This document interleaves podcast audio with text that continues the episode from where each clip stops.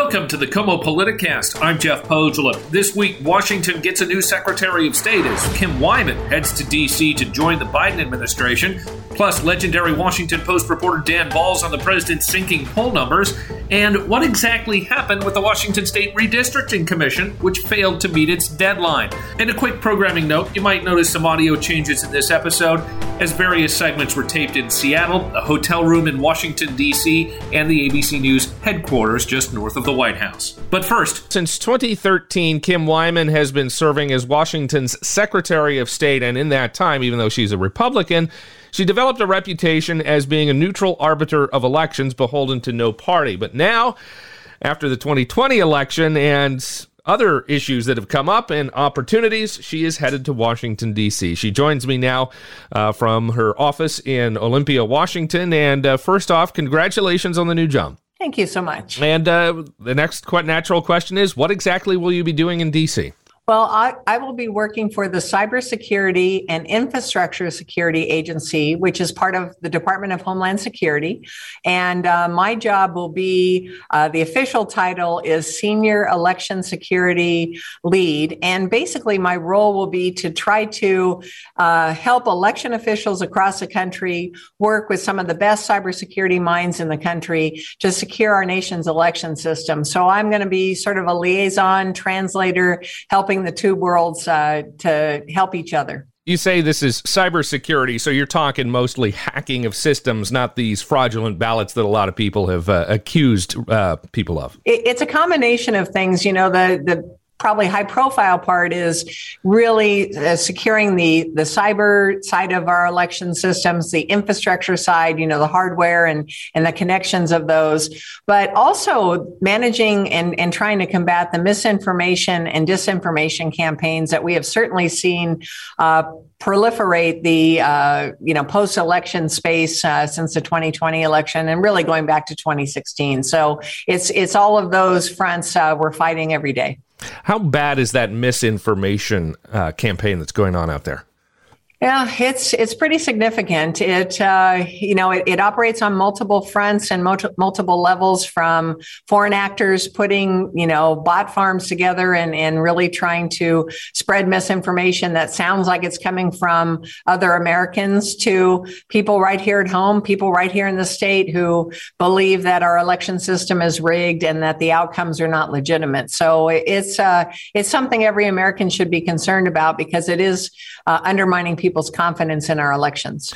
That issue of legitimacy of the elections, whether it be through accusations of voter fraud, as we've talked about in the past, there's there's fraud in every election. Whether it's not, it's widespread is another story, and there's been absolutely no evidence of that. Is this something when you got into managing elections that you ever thought would take up a, a good portion of your job? Well, it's something that election officials have always been aware of. I think if you go back to the 1960s and President Johnson's election, uh, you know, there's all sorts of stories of ballot box stuffing, and and certainly we have a history also of you know uh, voter suppression. So I think fraud and suppression are two things that have always been part of American uh, elections and politics historically. And so in the modern era, election administrators really work to try to be very transparent and show people how we secure their ballot and how we make that process accessible. Um, but I think that what we've seen really in the last five, six years is on another level because of social media. So some of the conspiracy theories and, and some of the rhetoric that has always been spread about elections and the other side cheating now has a, you know a, a, megaphone that we didn't have five years ago 10 years ago that uh, legitimizes those messages and i think really uh, causes people to doubt our election system. So, how do you combat that, both as Secretary of State and in your new role with the Biden administration? Uh, well, you know, I, I, think it's again working with our local election partners, uh, and now it'll be on a national level, but clerks and auditors across the country uh, really showing their local communities how they secure their elections, how they make them accessible, how they do the day to day election administration. I think that's one of the most powerful tools all of us have because um, that that's where you can really instill confidence and inspire confidence in your local voters and they go on to talk to their neighbors and their family members and that helps. But um, it, it is going to be a partnership with uh, with multiple agencies and organizations to, to try to combat the misinformation that's spread online. Uh, we will be working with social media companies. We'll be working with uh, like i said election officials and cybersecurity officials. But it's it's really been an ongoing fight going back to the 2016 election. Um, and, uh, you know, the, the bad actors uh, just find new ways of spreading that information, and, and we've got to find new ways to combat it. Looking back on your years as Secretary of State here in Washington, what are you most proud of? You know, I, I, think first and foremost, the team that we were able to assemble in the Secretary of State's office, we built upon a great team when I arrived in 2013 and really fine tuned it. And, and we were able to do some pretty monumental tasks like modernizing our election system, not only here in this office, but in the 39 counties across the state that allowed us to have a real time voter registration and election management system that allowed us to implement same day voter registration automatic voter registration and uh, and the future voter program to have that great accessibility and really good solid security. Um, we've modernized our corporations and charities division by uh, you know making it much more accessible and modern for uh, all sorts of entities to file online and be able to get information uh, to us that, that's required in a much easier way than driving to Olympia to file paperwork. Um, we have expanded our coverage of um, and accessibility to our records, like uh, putting over 100 million records online for the digital archives to uh, our Legacy Washington program that's telling the stories of Washingtonians and our state's history in a way that uh, that is just really accessible to students and adults. And you know, I, I think all of those things are uh, you know just monumental tasks in and of themselves. The one thing I didn't get to finish was the library archives building. Uh, we're right now in getting ready to do construction level drawings and and bidding the project uh, hoping to have that that building open in 2024. So I definitely want to be back for that. But uh, but it's well on its way, and I think that it's going to be a real step forward in securing and, and preserving our state's history. So a lot to be proud of, and it's it's all due to a great team. A lot of what you mentioned has to do with you know, online access, whether it's through you know the, the ballots or or voter registration or through corporation records, state records, that sort of thing, which is kind of seems to be right up your alley because that's what you're going to be doing in the new job. I, I, hope so. I, I think that uh, you know the hard part about leaving before my term is over is not getting to complete the the promises I made on the campaign trail. But uh, you know, when I look back at the nine years as Secretary of State and the twenty years at the county auditor's office, um, all of that support I got through the years really gave me the foundation for this job, and I'm I'm really ready and uniquely qualified for the position, and and I think I can really help uh, this amazing cybersecurity security team and election officials across the country do their job. And that all comes back to uh, the people that have supported me through the years. So it's it's bittersweet, but it's exciting to think about. We have to take a quick break, but when we come back, more of our conversation with outgoing Secretary of State Kim Wyman when the KOMO Politicast continues after this. Welcome back to the KOMO Politicast. I'm Jeff Pohjola. My guest right now is Secretary of State Kim Wyman, who is leaving her office to take a job with the Biden administration. But as for the position being vacated, Senator Steve Hobbs is going to be taking over the job at least temporarily until a, a special election can be held. Uh, you had some praise for him in the uh, news release that was sent out uh, last week. Uh, what do you think of him taking over the job? Oh, I, I, think he is ready to uh, hit the ground running. He's got a very steep learning curve in front of him, and he'll find that out soon enough. But, you know, his military career and leadership in the National Guard is going to give him that foundation to lead a, you know, a staff of 300 across the state. And uh, he's going to have a, uh, a real good foundation with cybersecurity and IT background that he has. So, uh, and I know he has some in, uh, misinformation and disinformation uh, the ability to combat that also in his job. So I think he comes in with some good foundational elements. Uh, he's going to have to learn elections and, and how you administer an election, and that's that's going to take time. But uh, but I feel very confident he's going to walk in the door doing really well. He's a Democrat. The, your job has been held by Republicans for decades. It's a bit of a change, and uh, the Republican Party's not too happy with you for leaving the state. Uh, yeah, yes, there are certainly some folks that uh, that are not happy, and some that probably feel vindicated because I'm leaving for a Democratic administration. But uh, you know, I think that the reason Republicans have held this office for as long as we have has a lot to do with the way my predecessors and I have operated the office. That you know, nonpartisan manner and that that ability to make sure every Washingtonian's vote is protected goes a long way. And um, I would hope that future secretaries of state learn from that regardless of their party, and that they they realize that what's important is being nonpartisan in, in their actions and deeds and how they they operate and lead this office. And and I'm hopeful that uh, that will continue long into the future. From the purely political standpoint, you leave as Secretary of State, a Democrat comes in, and you're heading to work for a Democratic administration. Are you still a Republican?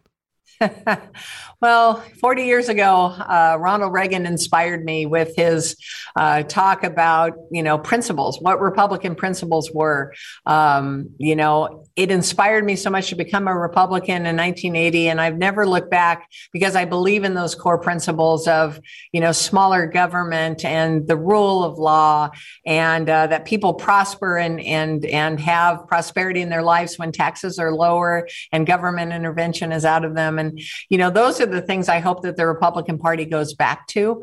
Um, in my, my role that I'll be undertaking, it's really important that I'm nonpartisan in how I do my job. Uh, my husband and I will be moving to the East Coast. And uh, when I register to vote, I will register as an independent, uh, mostly because you, you want to make sure that uh, you don't have the appearance of, of partisanship in this role. Even though people are going to know I was a Republican, I think what's important is how I do the job. So I've learned a lot in the, the 20 years I've been in elected office and, and run elections. So I think that'll serve me well in the new role. But uh, the Republican Party is going to have to function uh, without me in a uh, an elected office for a while, I suppose. You mentioned you've learned a lot. What was the biggest thing that you've learned as Secretary of State?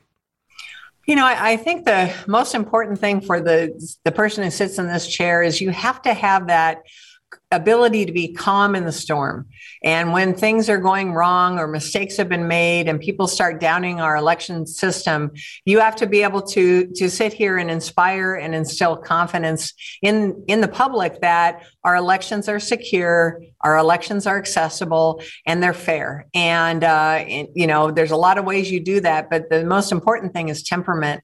And uh, and I hope that you know the future secretaries of state can bring that to the to this office because I think Washington voters and, and the public expect it.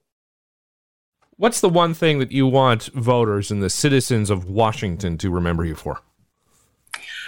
Uh, you know, I, I, think it would be that I was part of building this system that I'm very proud of, uh, where I think a lot of uh, voters take for granted that we have a very accessible system with vote by mail and uh, and all of the you know uh, features like same day voter registration. But we also have the security measures built in place to ensure that even if a voter gets more than one ballot, only one's counted.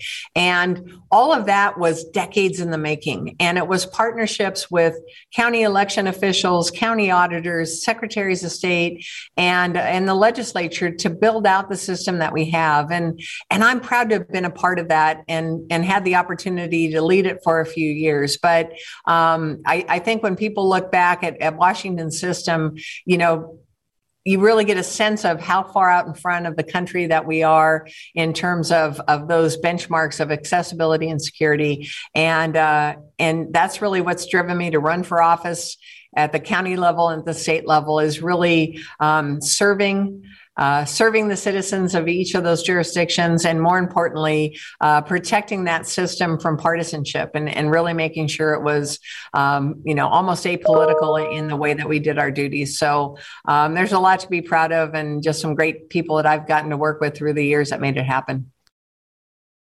On a personal level, how is this shift from one coast to the other going to change uh, your lifestyle?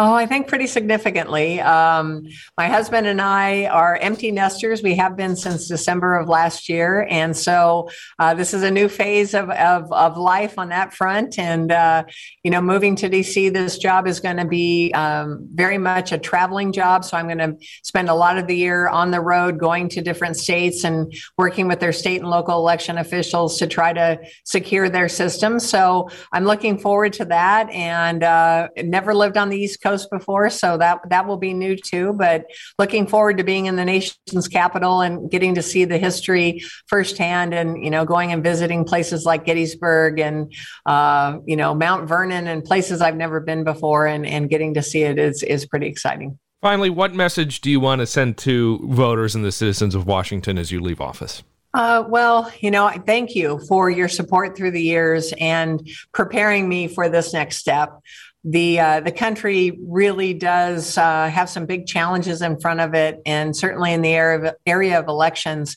And because of your support, because of the um, experiences I've had serving as Secretary of State and County Auditor, I think I'm I'm ready and uniquely positioned to to be able to take on those challenges and really help our country um, move forward. And you know, this job, while I know most people look at it as a political appointment, which it is, um, this is about service. And this is a, a, true call to duty to try to help make sure our nation's election system is secured and that people believe in it and that uh, our represent, representational government uh, continues to prosper long into the future. So um, I'm you know excited about this opportunity to serve. It's what's driven me for the uh, the 40 years i've been in the public sector and um, it's an honor to be able to serve at a national level and represent uh, all of you in washington d.c so uh, i thank you for the the years that you've been behind me and allowed me to do this work. All right kim wyman outgoing secretary of state for the state of washington thank you so much for your time. Thank you jeff. All right we'll take a quick break and we'll come back with more on the KOMO politicast in just a moment Welcome back to the KOMO Politicast. I'm Jeff Pohjola. A bit of drama this past week when it comes to congressional maps. Now, you never thought cartography would get all that political, but it seems to have this time around. Uh, at the last hour, it appears there was a deal uh, to reach a deal reached amongst the Washington State Redistricting Commission, which, by the way, includes two Republicans and two Democrats. But then at the last minute, it looks like someone may have backed out. The deadline was missed, and now the courts are going to handle drawing the maps. However, the redistricting commission has submitted agreed upon maps anyway, even though it was post the deadline. So, a lot to unpack here. Sarah Augustine is the non voting chair of the Washington Redistricting Commission. She joins us now. So, what exactly happened in those last hours? So, um, at the end of, of Monday, our plan originally, or our intention originally, at our regularly scheduled meeting, business meeting um, on the 15th, was to adopt plans um, within that meeting. Um, unfortunately, when seven o'clock rolled around, commissioners were still working on their final plan. And, um, and although they were able to reach agreement uh, by our statutory deadline, which is midnight, um, they were out of time to actually draft uh, the final intention in by submitting it technologically. So part of the issue here is that the decision makers, the commissioners who are appointed by um, the caucuses in the legislature, are not the ones who are actually uh, drawing the maps. Um, those uh, that that task is accomplished by staff. So each of the four voting commissioners uh, has caucus staff, staff that that their caucus has provided to them who are handling the technology piece. So if if they had um, come to agreement earlier in that day, it's uh, then we would have been able to submit the plan. So, from my point of view, Jeff, they came to consensus on a final plan and ran out of time to to do the final technological task. There was talk that someone had backed out of a deal at the 11th hour. You're saying that's not the case. I'm saying that um, that as the chair, it was my job to write the, uh, the, the meeting agenda. We moved through that agenda. Um, we moved through in that agenda the opportunity to vote on um, the, the entire package that is the redistricting plan for the state of Washington. And we had consensus to, um, to move forward with that plan. So, Jeff, Um, it's not the case that that anybody backed out that that I heard. Um, as the convener of the meeting, I can tell you that that agreement was reached and signed um, by the statutory deadline. I also would just point out that by statute, only three votes are required for a map. However, the agreement was by consensus. Mm-hmm. But with the nature of it needing a majority, not necessarily unanimous, uh, you have two Republicans and two Democrats on this commission. Inevitably, one party is going to have to concede to another in order to come to an agreement here. How did that play out? The pathway that the voting commissioners undertook in their negotiation was to have bipartisan pairs there was a House team and a Senate team, and they negotiated with the same partner consistently over many weeks of time.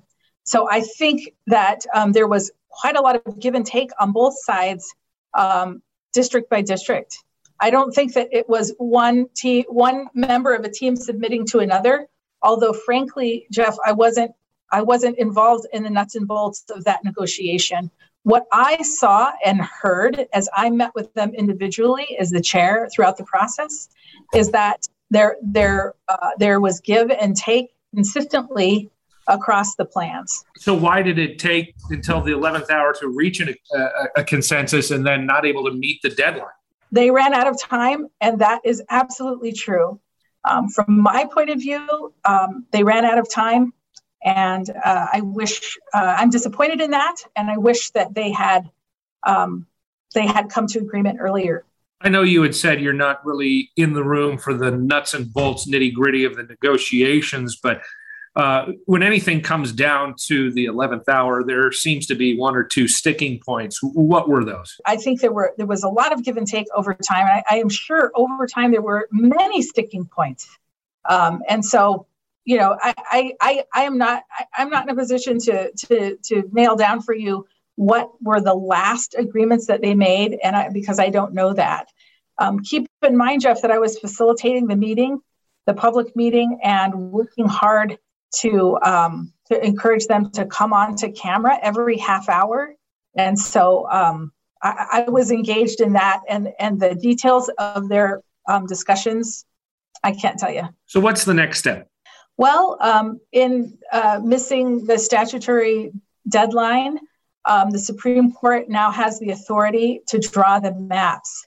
Um, my staff, that is the independent, nonpartisan staff, continues to draw up the details of the plan, all of which we will submit uh, to the Supreme Court. I am very hopeful that they will take uh, the work that we've done under consideration especially because of the amount of public engagement that went into it. We had the most public engagement of any commission ever. We had 400 individuals, at least 400 individuals who testified in public meetings. We had 17 public outreach meetings. Um, we had more than 2,700 comments on draft maps, more than 3,000 emails, a huge amount of input. All of that input is so important and valuable. And of course, reflecting that in the complexity of maps is challenging, incredibly challenging. And so um, I am hopeful that the Supreme Court will acknowledge that, including tribal consultation. We consulted with eight tribes, and all of their interest needs are reflected in that final plan. And my hope is that the Supreme Court will take that into consideration as they're moving through their process. But bottom line, at this point, the Supreme Court could do whatever it wants, correct? That's right. Anything else that you want to add or you want to tell the public about how this process unfolded over the last several months and perhaps why they didn't reach a consensus within the statutory deadline?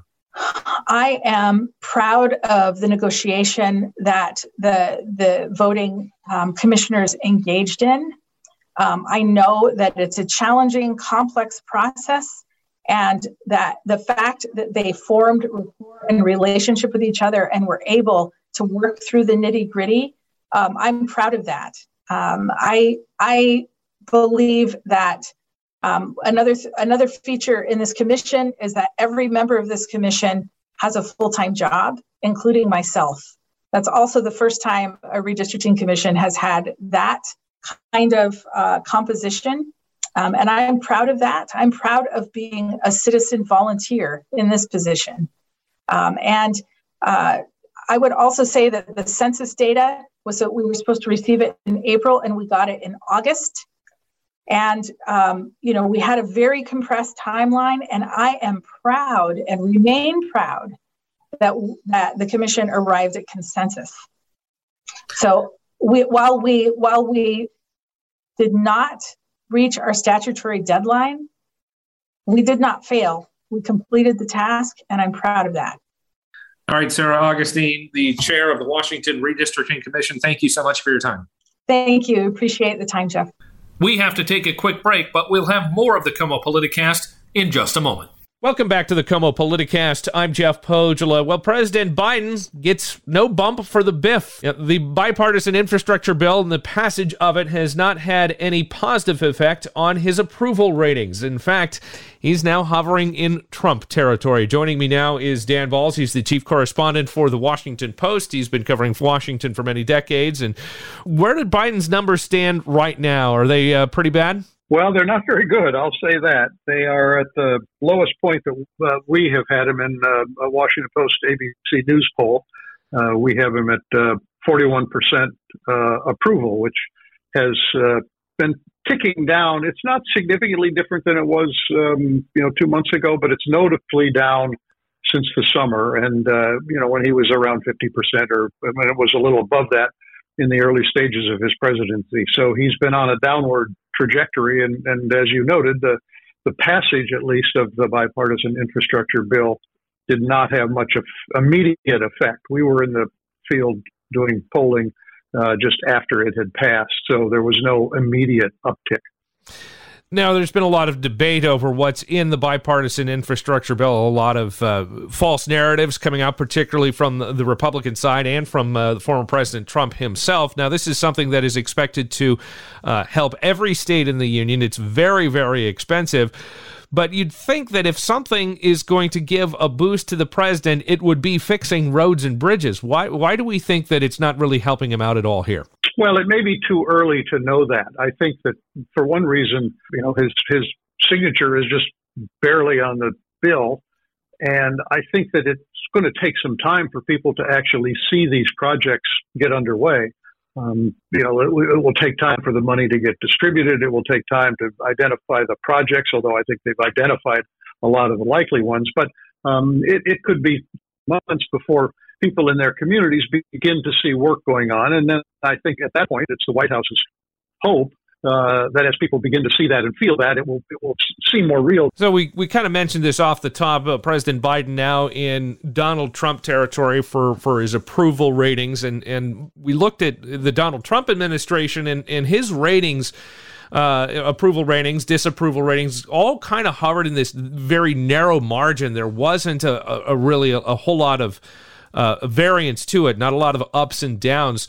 Now we sort of see the same thing with uh, Bi- the Biden administration. Is is this sort of a testament to just how polarized the country is? To some extent, I think that's right. Uh, certainly, President Trump's approval and disapproval numbers um, moved in the narrowest range that we have seen of any modern president. Uh, most presidents have you know good periods and bad periods, and their numbers go down and then they come back up or they go down. Um, I, I, think it's too early again to know about Biden. Certainly, given the, the degree of uh, polarization that we have in this country, um, it's not going to be easy for him to get you know well above 50. Um, but I think that the hope of, of him and fellow Democrats is that he's closer to 50 um, as we get into the, the midterm election year and closer to next November rather than this November. Um, because if he is anywhere near where he is today, then the Democrats are in for a pretty bad midterm election. Well, that kind of was leading me to my next question. You know, it's never a good thing when you're underwater, especially heading into the midterms. But in the midterms, you, you see the party out of power typically uh, gain some seats in the House. And, and are we expecting uh, that to be happening next year? We do expect that to happen. Now, interestingly, normally when uh, party wins the White House, as the Democrats did with uh, President Biden last November, they generally pick up some House seats along the way. And in fact, the opposite happened. The Biden was able to defeat President Trump, uh, but he did not have coattails. And so as a result, it was the Republicans who actually gained some seats in the House. Um, but that puts them very close to a majority. They don't have to turn many, very many seats in order to be in the majority uh, in 2023. Uh, so the the expectation is that the Democrats will probably lose their majority in the House. And I think the other question right now is whether the Senate will go in the same direction. As everybody knows, it's a 50 50 Senate at this point. Um, and if the Democrats were to lose both of those, I mean, it would be a terribly damaging blow to the Biden presidency. But the Senate, though, just by the nature of who's up for reelection, it just seems like the Democrats have more of an advantage there, don't they? They do have a little bit more of an advantage, um, but um, and they got some good news recently when uh, Governor Sununu in New Hampshire, the Republican governor who had been heavily recruited to take on Senator uh, Maggie Hassan, decided not to run for the Senate. That was a blow. That means they don't have at this point a particularly strong candidate. So um, there's some sorting out that's going on. How strong will some of the Republican contenders be who are going after Democratic seats and vice versa? Um, but uh, so I think that's why people are a little bit uh, less firm in their view of what's going to happen in the Senate. I think that at this point there seems to be a kind of a conventional wisdom that the House will flip. So it's this is the challenge that the Democrats have to see if there's any way uh, that they can they can protect that majority. Turning back to the poll, why do you think that it is now that people are kind of shifting their opinions on on President Biden? Usually, presidents get a little bit more of a, a honeymoon period, don't they? They do. Although, again, we're in such a, a, a time in our politics that um, those in the opposition firm up their opinions about the president very, very quickly, and so uh, the, the, the length of the honeymoon today is almost non-existent. Um, I, I, think several things have happened. Um, one, we began to see these uh, approval ratings of the president go down uh, markedly uh, in the aftermath of the withdrawal from Afghanistan. Now, interestingly, a majority of Americans favored uh, the U.S. getting out of that conflict, that 20 year conflict. Uh, but nonetheless, the way it happened unsettled people, and it raised questions about the competence of the Biden administration and, and of the president. And that was one of the selling points that he had used in the campaign that, that if he were elected president, he would bring competence to the, to the office. Uh, and one of the things we noticed in the poll this time is that the decline in his approval ratings uh, is much more because there has been uh, a decline among Democrats and independents. Uh, Republicans were uniformly against him um, in the recent polls that we've done, their their perceptions of him or assessments of him have not really changed. But it's among Democrats and independents that he's lost some ground. Now, it may be that he'll be able to, to get that back if the you know if the bigger bill eventually gets passed and everybody's satisfied with it. But right now, that's another factor that he's dealing with. And then obviously, uh, the economic news, um, w- which has been mixed. Um, you know, good jobs report last month and a decline in um, unemployment, but uh, we're at a three decade high in inflation. And in our poll, 70% of the people, uh, of adults, said that the economy was not in good shape, either you know, either uh, not so good or poor, and that number has gone up almost 30 points. So that's another indication, and that tends to drag down a president as well. Have you seen these numbers, these types of numbers, this early in a presidency before? No, it's rare. Uh, Bill Clinton, in the very early stage of his presidency, took a tumble. They had a they had a bad opening few months, but he recovered relatively quickly. So uh, Biden is in Biden, other than and obviously Trump started at a very low point and never really rose above that, except you know a couple of times quite momentarily. So President Biden is in a, in a much more uh, difficult position this early in his presidency than have his predecessors been. And and again, I think we're you know we're all you know waiting and watching and wondering whether um, even if these all of these bills get passed, and I think there is an assumption that ultimately they will, but it's not clear when. Um, but presuming those get passed and people begin to see some action, will that materially affect his approval rating, or has there been kind of um, you know residual damage to him that will make it much more difficult for him to get back to where he was early in his presidency? All right, Dan Balz, chief correspondent for the Washington Post. Thank you so much for your time and insight. Thank you. We have to take another quick commercial break, but we'll have more of the KOMO Politicast in just a moment. Welcome back to the KOMO Politicast. I'm Jeff Pohjola. Finally, this week, I'm joined by ABC News political director Rick Klein. We saw the bipartisan infrastructure bill get passed, and now we see the Build Back Better plan passed by the House. You think it has any chance in the Senate? Uh, realistically, no. I'm not not as it's currently written. I mean, it's a big achievement for the House, but Joe Manchin, Kyrsten Sinema, the two senators whose names everyone has probably gotten um, sick of hearing already, are, are, where they've always been, which is to say they're not on board for this House compromise. They're going to want to have changes. They're going to want to bring down some elements of it. They're going to exert their power in a 50 50 Senate. That's not going to be, uh, we haven't heard the last of them. And I think getting it through the Senate is going to be a monumental challenge. Uh, some of it is already taken care of. I mean, it's not like House members were unaware of the concerns that, that senators had, but you're still going to have uh, additional changes. And as difficult as the process was and as time consuming process was in the House, I don't see an easy finish line in, in, the Senate. But it's a big day for Biden and, and for Democrats. I mean, they, they delivered on a, on a very big package. They got it through a closely divided House and uh, you know they can they can see the finish line. It just maybe off there a little bit. And we haven't really seen a filibuster in the House before, and we saw that with yeah. Kevin I mean, there's no such thing really. we see Kevin McCarthy do the closest thing, which is a member of leadership. You can speak as long as you want. Um, and he took advantage of that and spoke all night, and I, you know, didn't change any minds, I'm sure. And he, you know, he made the point that he wanted to make, and you know, and then a lot of Democrats viewed this vote, frankly, with as much glee as Republicans, because Republicans see it as um, as Democrats going too far, and it's going to it's going to you know hurt uh, hurt their political prospects, and for a bill that may not become law. So you know, it's a stark example of where the partisanship is. That both sides can be happy with a vote that went um, in one particular direction. And we'll have to leave it there. Rick Klein, ABC News political director. Thank you so much.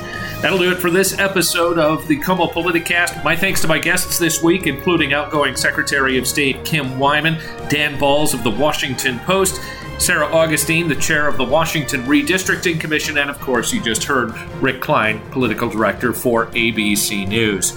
If you like the show, please leave a rating and a review in Apple Podcasts or just tell a friend. It really helps other people discover the program. And for all of our other podcasts, just go to komonews.com slash podcast. You'll find our hourly news updates, plus Life Beat with Marina Rockinger and many more right there or on your favorite podcast app. I'm Jeff Pohjola. Thank you for listening and have a good week.